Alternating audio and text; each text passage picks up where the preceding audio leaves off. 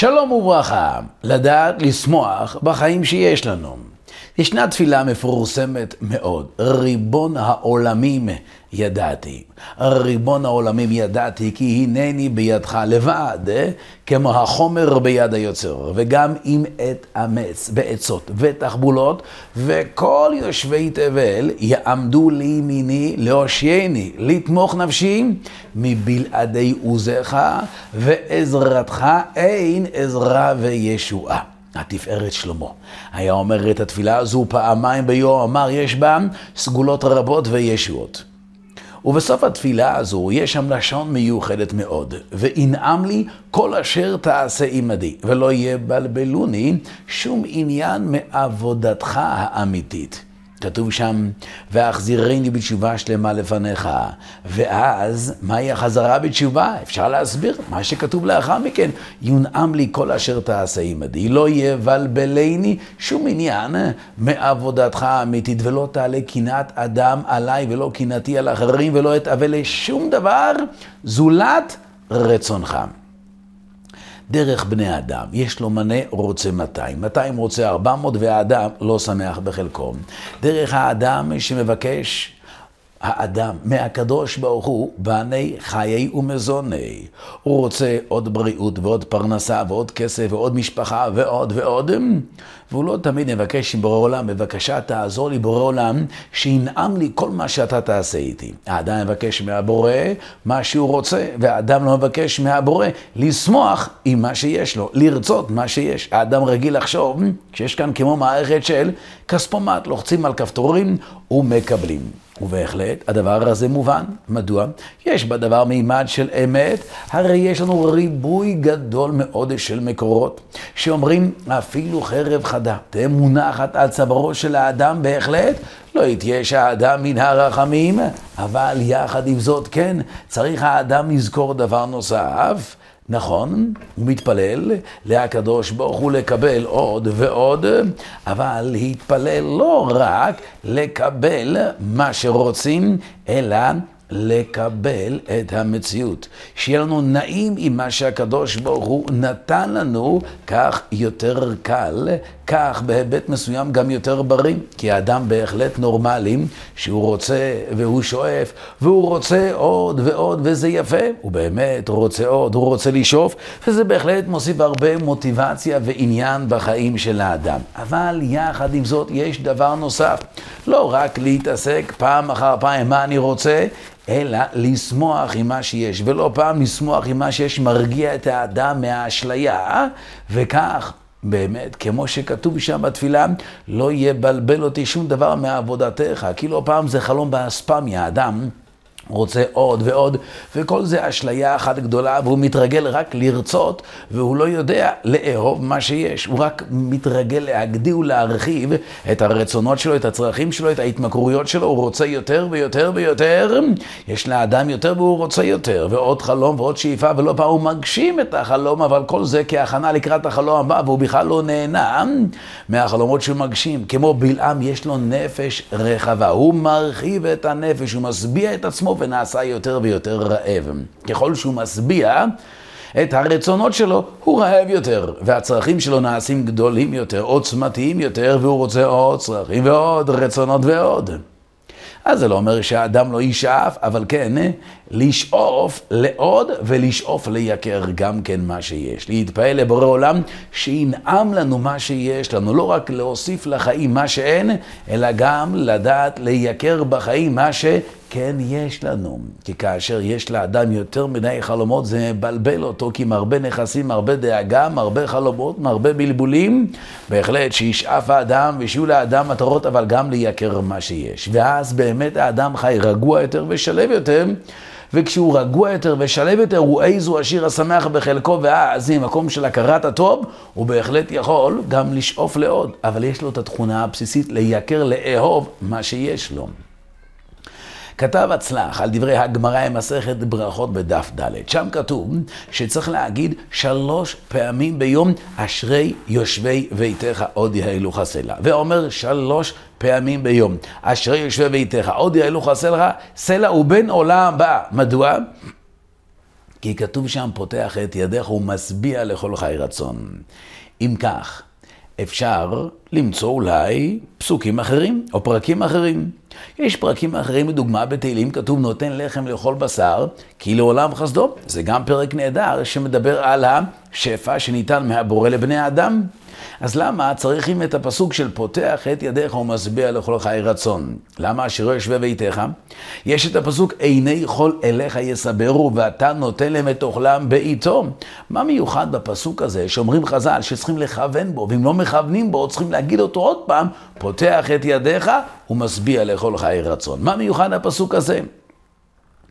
אומרים רבותינו. התשובה היא נהדרת, מכיוון שלא רק שהקדוש ברוך הוא מעניק מלמעלה למטה שפע, אלא יש, הוא משביע לכל חי רצון. הוא משביע לכל חי את הרצון שלו, שהוא ירצה את מה שיש לו, שתהיה לו מנוחת הנפש לרצות ולייקר מה שיש, להעריך מה שיש. זה באמת מעלה פותח את ידיך ומשביע לכל חי רצון. כמו שאמר רבי חנינא בן דוסה, די לו בקו חרובין, כמות מועטה של חרובין מערב שבת לערב שבת. די לו, די ואותה. הוא פונה לקדוש ברוך הוא אומר, די, מספיק לי מה שיש לי. מינימום זה כבר דבר נהדר. כמו שמצינו השאגת אריה, הוא מפחד לקבל מתנות, הוא מפחד לקבל שפע, כי הוא אומר, זה יותר מדי בשבילי, אני רגיל למועט. בואו נראה מי היה השאגת אריה. השאגת אריה היה רבינו הגאון הקדוש, רבי אריה לייב, בן רבי אשר. הוא היה עני מאוד בגשמיות, עני מאוד ברוחניות, אין עשיר אלא בדעת. הוא היה מהעשירים הגדולים בכל תבל. השאגת אריה, הוא לא היה אדם עם גשמיות רבה, הפוך הוא היה עני, אפילו לא היה לו ש"ס, ספר, ספרי ש"ס, גמרות, שלם בתוך הבית שלו, אין לו ש"ס שלם בתוך הבית שלו. ראש הקהל של וילנה היה רבי יצחק. אביו של הנפש החיים, רבי חיים מוולוז'ין. יבקוש, האישה של ראש הקהל, קראו לה רבקה, היא הייתה גם כן למדנית גדולה מאוד, היא דרשה עם בעלה שיקנה לה ש"ס. גמרות בתוך הבית. רבי יצחק היה נוסע ליריד, למסחר, והיא היה לה ארון מיוחד עם ש"ס חדש שקנה לה בעלה. היא הייתה נותנת רשות לתלמידי החכמים לעיין במסכתות שהיו צריכים. אבל היא לא הייתה מאפשרת שיקחו את הגמרא הביתה. לא, אלא היא באמת נתנה מקום מיוחד ללומדי התורה שילמדו בגמרות של הבית שלה. וככה שאגת אריה היה מגיע אליהם ללמוד שם בכל כרכי הש"ס שיש. עד שהבינה שהוא תלמיד חכם גדול והחליטה לתת לו רשות שהוא עצמו יכול לקחת את הגמרות אליו הביתה. אבל היא ביקשה בתמורה שיברך אותה שאגת אריה, שיהיו לה שני בנים, אחד שיפרסם את הש"ס, והשני שידע את הש"ס מרוב גאונותו וזיכרונו ידע את כל הש"ס. וכך אכן היא זכתה. לבן אחד, הגאון רבי חיים וולוז'ין שהוא מייסד הישיבות, מפיץ את ה... לימוד הגמרא. בן שני, הרב רבי זלמן מוולוז'ין, הגאון הגדול שמרוב גאונותו, הוא ידע את כל התורה שבעל פה ולא היה צריך בכלל ש"ס. ברכת השאגת אריה אכן פעלה. פעם אחת עלה שאגת אריה לביתו של רבי אפרים זלמן מרגליות. הוא היה עשיר גדול מאוד, בבית שלו היו הרבה מאוד ספרים. ראה שאגת אריה את כל הספרים, אמר, אם היה בבית שלי כל כך הרבה ספרים כמוך, לא הייתי גודל כמו השאגת אריה. אדרבה, צריך להתאמץ ולהשקיע. הוא היה עושה הרבה מאוד גלויות, הוא עם אשתו. הוא היה מפחד מכל מיני איסורים, הוא לקח איתו לכל מקום כף וסיר של חרס עם שעורים. זה היה המאכל שלו משבת לשבת בגלויות שלו, היה הולך עם אשתו. פעם אחת היו גשמים גדולים מאוד, נרטבו הבגדים מכף רגל ועד ראש ימי הגשמים. הוא נכנס לאיזה כפר אחד והיה אדם שבאמת ריחם עליו. עליו ועל הרבנית. הם היו ככה הולכים ממקום למקום בגלויות, והוא הכניס אותם בבית התבן שבחצר הבית שלו. הרבנית לקחה את הסיר, בישלה קצת מים, שעורים, שאגת אריה עיין בסוגיה מסוימת, וכאשר הגיעה הרבנית, הביאה לו את האוכל, את המאכל, היא ראתה את בעלה יושב, מעיין בסוגיה ובוכה, דמעות על הלחיים שלו. היא שאלה אותו, מה קרה? למה אתה בוכה? הרי אמר לה השאגת אריה, בחוץ יש רוח חזקה ויש קשיים חזקים, והקדוש ברוך הוא נתן לי זכייה כזו לשבת תחת קורת גג, ועוד נתן לי צלחת חמה עם מרק סוהרים, וגם עכשיו אני מחדש חידוש נפלא כל כך, שמתרץ לי כל כך הרבה קושיות. אז אם כן, אני מתיירא שמא הקדוש ברוך הוא משלל משכר במקום בעולם הבא, בעולם הזה. כך היו גדולי עולם. המינימום הזה שעליו היינו בוכים, הם רואים אותו ככזה שכר שאולי הם אוכלים את העולם הבא שלהם. זו הכוונה הפותח את ידך ומשביע לכל חיי רצון שאדם יהיה שבע ממה שיש לו. ולכן הפסוק, עיני חול אליך יסברון ואתה נותן להם את אוכלם בעיתו, זה מלמד שהקדוש ברוך הוא נותן את שחסר. אבל אנחנו מחפשים משהו נוסף. לא רק שהקדוש ברוך הוא מקור השפע ונותן מה שחסר, אלא איפה משיגים תכונת אופי שאדם מייקר את מה שיש לו. פותח את ידיך ומשביע לכל חי רצון שיהיה לו שובע וירצה מה שיש. רצון, שביעות רצון אומר רש"י, שיהיה לאדם שביעות רצון. אם יש לאדם ארוחת ירקות, אבל הוא עצוב למה אין בשר, יש לו חלבי, הוא עצוב למה לא בשרי, יש לו בשרי, הוא עצוב למה לא חלבי. אז אין כאן משביע לכל חיי רצון, אין כאן שביעות רצון. וכך כתוב על שבט נפתלי. נפתלי שבע רצון ומלא ברכת השם. מה זה נפתלי שבע רצון ומלא ברכת השם? לא כתוב מלא ברכת השם ולכן שבע רצון, לא. כתוב קודם כל שבע רצון ואחר כך מלא ברכת השם. מדוע? מכיוון שזה הסדר. קודם כל יהיה אדם שבע רצון ממה שיש. אחר כך נוסיף לו עוד ועוד ואז יתקיים ברכת השם, היא תעשיר. למה? כי הוא יודע לייקר מה שיש לו. כמו שאומר המהר"ל, איזו עשיר השמח בחלקו. רוצה האדם לזכות בעשירות, יהיה שמח בחלקו, אז יזכה לעשירות. אם האדם שמח בחלקו, אחר כך מזכה אותו הקדוש ברוך הוא גם להיות עשיר. מדוע? כי אז זה ברכת השם איתה עשיר שהוא יודע להעריך את העשירות הזו. אבל אם והיה, והאדם לא יודע להעריך את העשירות שלו, הוא רק רוצה עוד ועוד ועוד, אז זה עושר שמור לבעליו לרעתו. מדוע? כי יש לאדם הזה אובססיה להשיג עוד ועוד ועוד, ולא ליהנות, להפיק את המירב ממה שיש. הוא רק מחפש עוד, אז אם כן, זה מרבה נכסים, מרבה דאגה, זה עושר שמור לבעליו לרעתו, תמיד לרדוף אחרי הפרנסה. המיותרת במקום לחיות את ההווה, את החיים, את עבודת השם. לכן כתוב על נפתלי, נפתלי שבע רצון, מלא ברכת השם. קודם כל, הוא שבע רצון, אחר כך הוא גם מלא ברכת השם. אומר הספרי היה שמח, נפתלי בחלקו זו ברכה מיוחדת.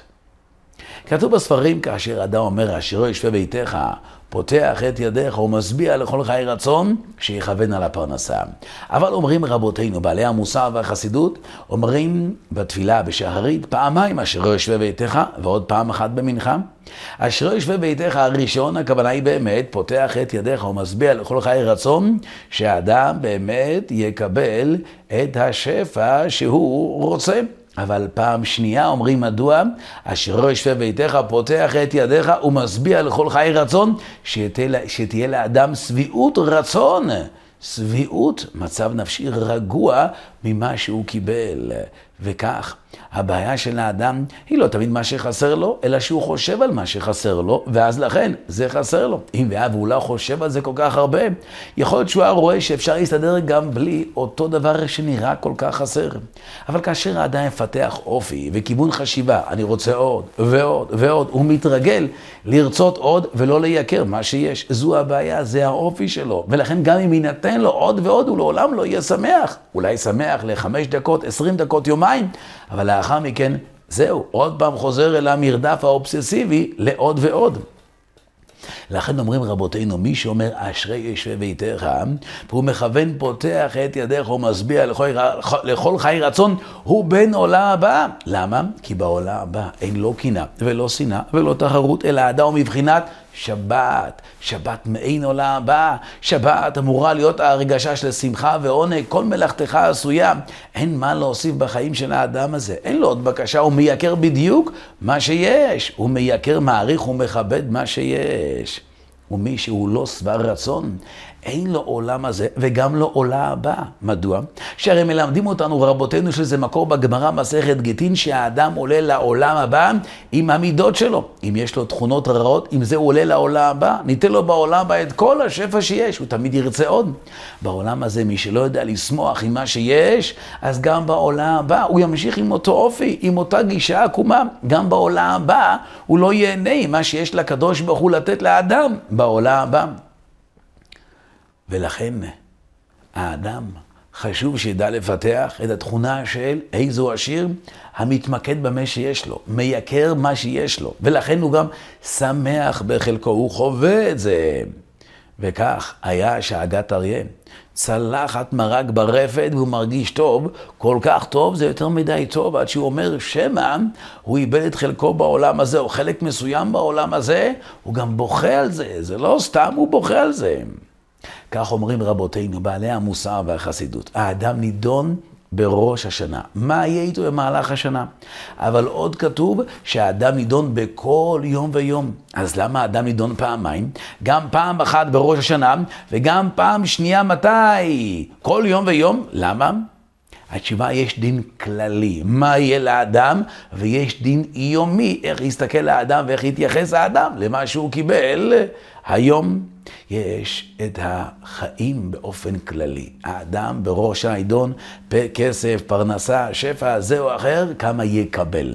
אבל כל יום כמה הוא ידע לייקר מה שיש לו, להעריך מה שיש לו, כמו שמספר הבעל שם טוב שהוא מצא שואב מים, בבוקר אחד שאל אותו, מה שלומך? ענה לו, ברוך השם, הכל טוב, מצוין, עם חיה, מרגיש נהדר, שואב מים, כולם משלמים לי, הכל בסדר, מכירים לי טובה, שמחים בי מצוין. למחרת שאל אותו הבעל שם טוב, שוב, מה שלומך היום? הוא אמר, צרות, אל תשאל, כואב לי הגב, כולם רוצים שאני אסחוב בשביל כולם מים, ואני מתאמץ, ואני משקיע, בקושי יודעים לייקר, מביא לי כסף והולכים. מה קרה? אתמול הוא מייקר מה שיש לו, היום הוא מזלזל מה שיש לו.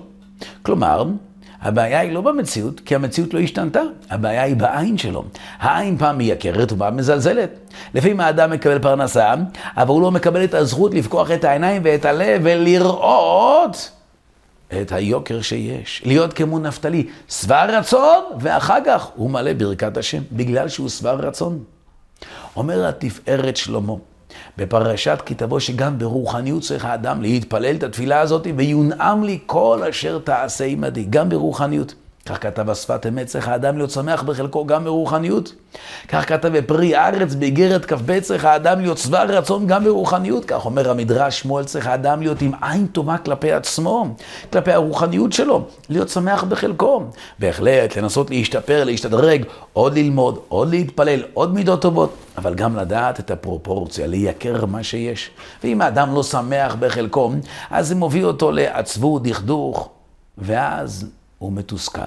בהחלט יכול האדם להתגעגע ולחשוף למה שאומר דוד המלך, פתח פיך ועמלאהו ברוחניות. אבל גם לייקר את הקטן, מה שיש היום, לא להפיך את העתיד המצופה, לא להפוך את העתיד שהאדם מצפה לו, את התקווה שהוא רוצה להגיע אליה לזכוכית מגדלת שבאמצעות העתיד הזה שהוא רוצה להגיע אליו, הוא שופט והוא מזלזל בכל דבר יקר שיש לו בשגרת החיים. לכן אומרת הגמרא דבר מאוד מעניין. אומרת הגמרא, נאה העניות לישראל זה תכשיט כמו סוס, כמו תכשיט לסוס. מה זאת אומרת? יאה, נאה, העניות לישראל, כמו תכשיט לסוס. יפה העניות לישראל. למה כמו תכשיט לסוס? התשובה היא, מתי מלבישים את הסוס בקישוט נאה? מתי? כשהוא יוצא מדי פעם. אבל רוב שעות היום מה הוא עושה? הוא נמצא ברפת בלי שום קישוט, רק כשהוא יוצא החוצה. כך גם כן בני ישראל. יש להם לבקש מהקדוש ברוך הוא שפע ופרנסה, מצוין. אבל כלפי חוץ, איך הוא יתנהג? בפשטות. כלפי חוץ יתנהג בפשטות. כלפי חוץ, בעניות. יאה, נאה העניות, כמו התכשיט של הסוס. מתי יסיים את התכשיט של הסוס? בחוץ. מתי האדם יפגין את העניות שלו? בחוץ. למה? שלא להחצין, לא לעורר קנאה, לא לעורר את העין הרעה של האחרים, ואז תהיה עין רעה עליו, לא. אלא כלפי פנים, התפעל לקדוש ברוך הוא, פותח את ידיך, משביע לכל חיי רצון, שיהיה מה שצריך בוקר, צהריים וערב.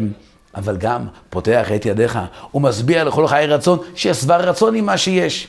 כלפי חוץ, לא יחצין ולא יראה שיש לו יותר מכולם וכדומה, לא להחצין.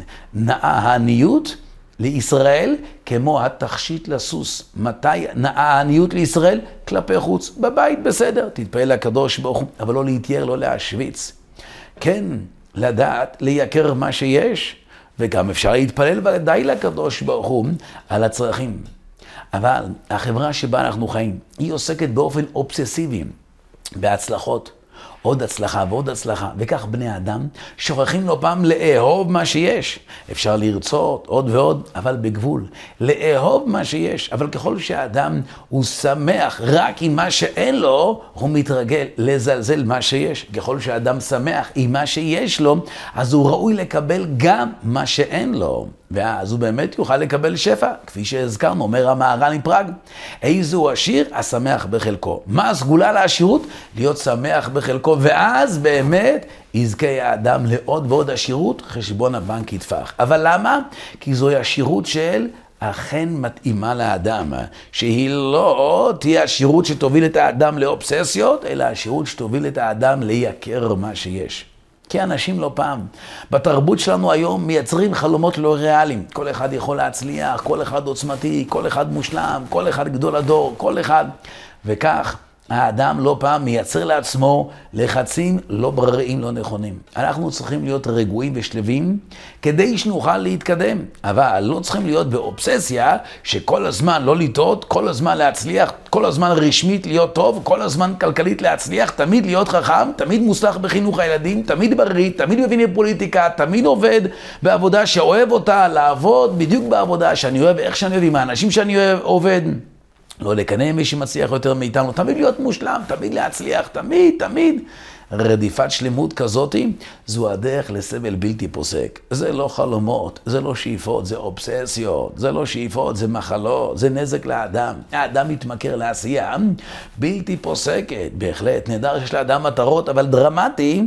כאשר האדם כבר מאבד את החיים הבריאים והנורמליים, הוא מאבד את הזמן שלו, ואת החיים שלו, ואת השלום בית שלו, ואת הילדים שלו, ובסוף הוא משלם מחיר אדיר. מדוע?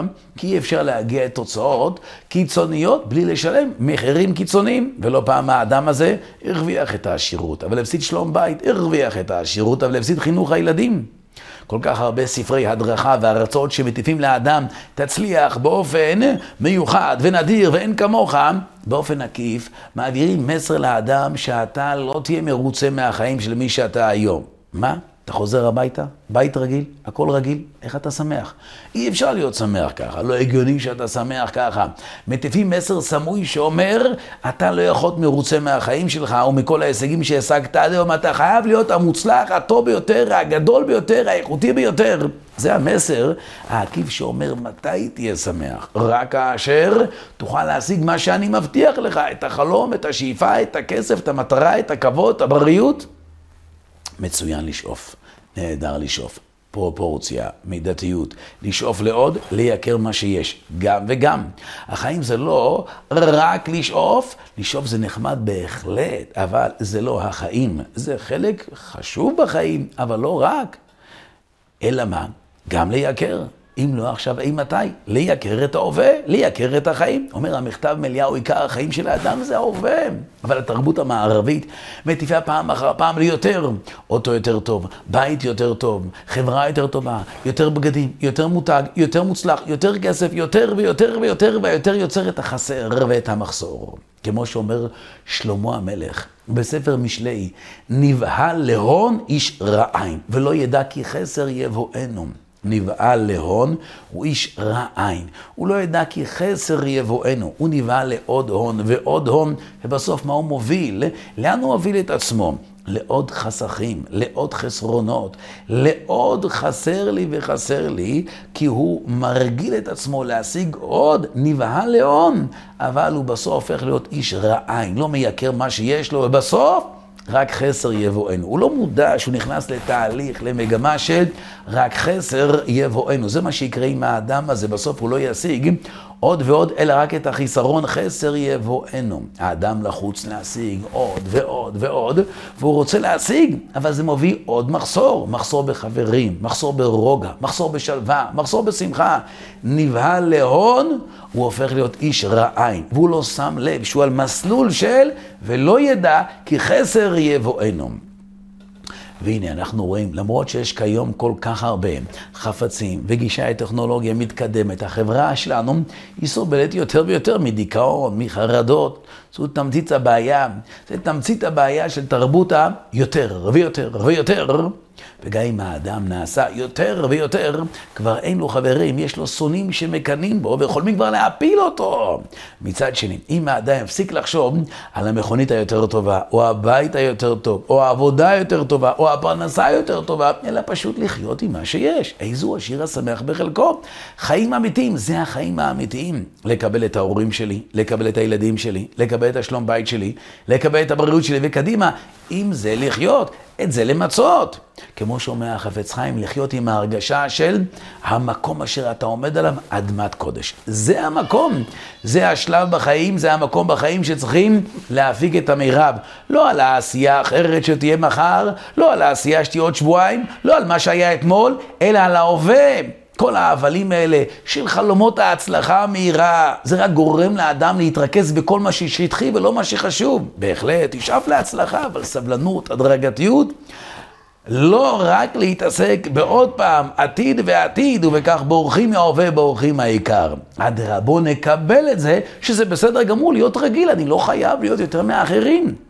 להפסיק עם המחלה הקיצונית הזאת שנקראת הגשמה עצמית, שווה הצלחה בחיים, משהו מאוד מיוחד. לא, בהחלט נהדר שרוצה אדם להגשים את הכישרונות שלו, את המידות שלו, אבל האנשים יותר מדי מאמינים, אם אני ארצה מספיק, אם אני אתאמץ מספיק, אם אני ארצה עוד, אם אני ארצה מספיק, בסוף אני אוכל להגשים מה שאני רוצה.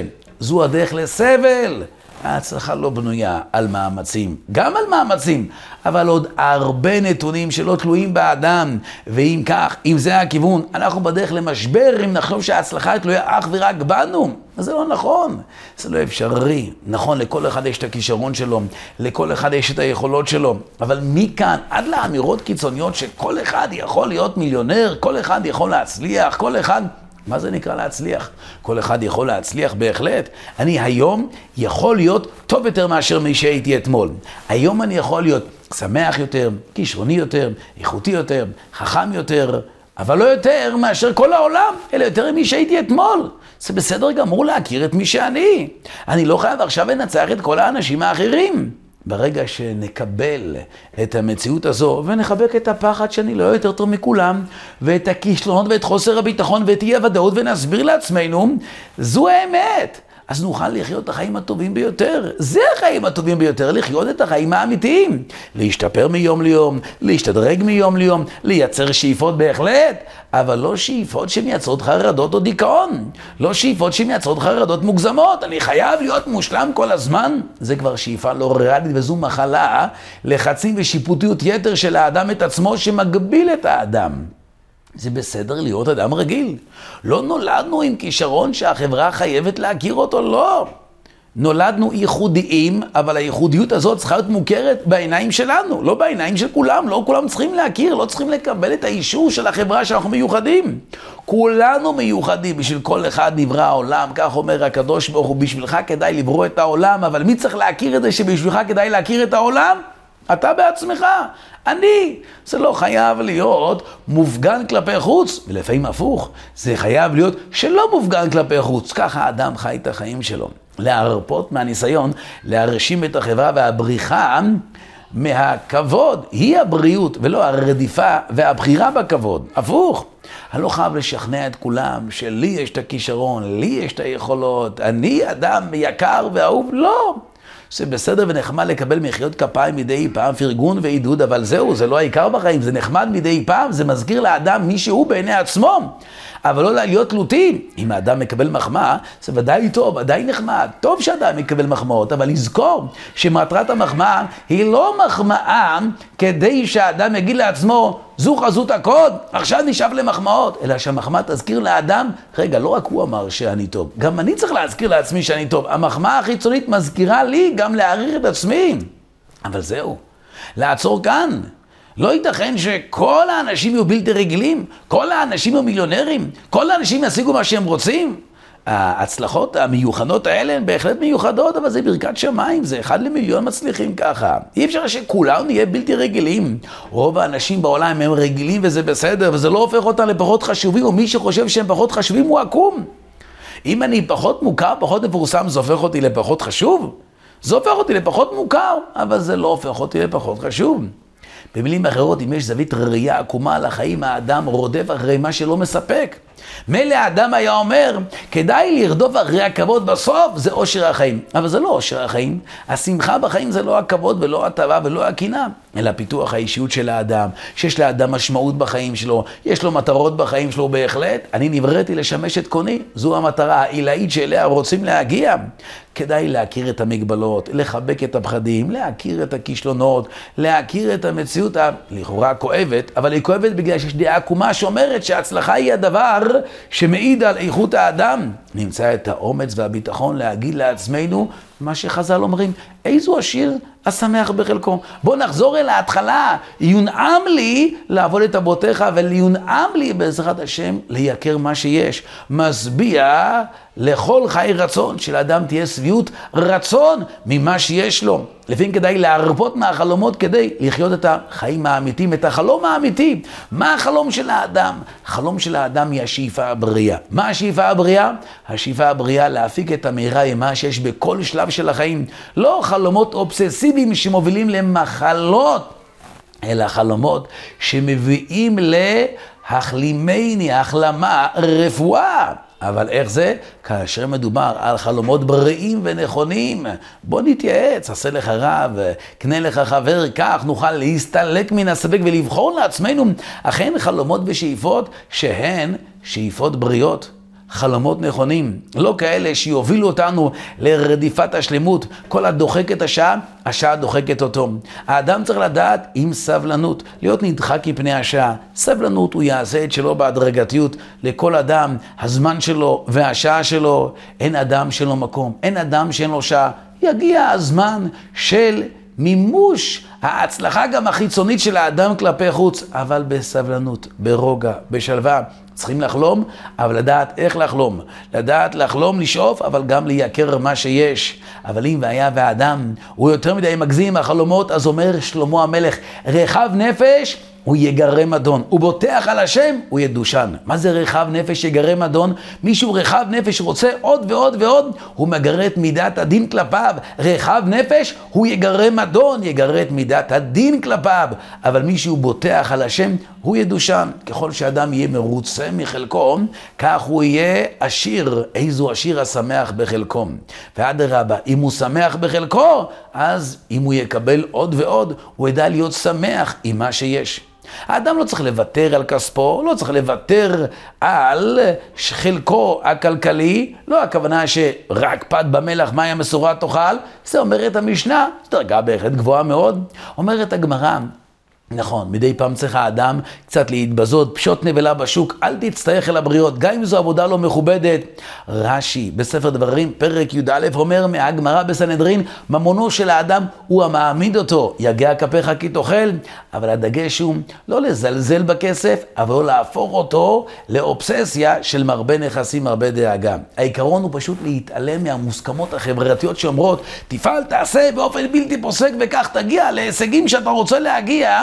ואז אדם עובר להיות אובססיבי, ואף אחד לא אומר מה המחירים. אין שלום בית, אין חינוך ילדים, אין בריאות, ואדם עובד 50 שנה כל כך קשה, ו-50 שנה לאחר מכן, כל המיליונים שהוא הרוויח, זה רק לרפא את ה-50 שנות נזקים שהוא עשה לעצמו בחיים האובססיביים האלה. לכן, החיים שלנו יתפספסו אם נהיה עסוקים ולא לפספס אותם ולהפיק מהם את המירב. ברוגע, בשלווה. איזו השיר השמח בחלקו. לשמוח מה שיש, לשמוח בשגרת החיים, הרוגע והשלווה, אז נוכל בהחלט להשתחרר מהקנאה, מהתחרות, מהשנאה, ולהיות אדם מעניין יותר בעיני עצמנו, בעיני הקרובים אלינו, לא להיות חרד מהכישלונות, לחיות את החיים שאנחנו אמורים לחיות. כי הרבה אנשים קורבן של גישה עקומה, גישה שאני חייב להצליח באופן מאוד קיצוני. זה לא נכון. זה מוביל את האדם להיות קורבן של אותה גישה והרבה סבל, הוא פוקח את העיניים בגיל מבוגר מדי, ואז זה כבר יכול להיות מאוחר מדי. הערך זה לחיות חיים משמעות. המטרה היא לחיות חיים משמעות. הערך, לחיות חיים ערכים. המשמעות, לחיות חיים משמעות. אבל לא צריכים להצליח באופן קיצוני, כי ההצלחה באופן קיצוני רק נשמע טוב, אבל המחיר שלה הוא דרמטי. צריכים להצליח ולהתקדם ולנוע ולייצר מטרות, אבל גם לאהוב את הדרך. לייקר את השלווה, ובכך יכול האדם גם להגיע לתוצאות טובות, אבל גם לייקר תהליך. אהבת האדם את התהליכים תעזור לו גם להגיע לתוצאות ביתן ובזמנם. בזמן ובעיתוי הנכון. לכל יש עת, ואין לך אדם שאין לו מקום. אין לך אדם שאין לו שעה. נגיע לזמן הראוי כדי להגיע לתוצאה הראויה. בינתיים נגיע בשלווה ובמנוחה ובדרך בריאה אל התוצאה שיכין לנו הקדוש ברוך הוא. היו ברוכים.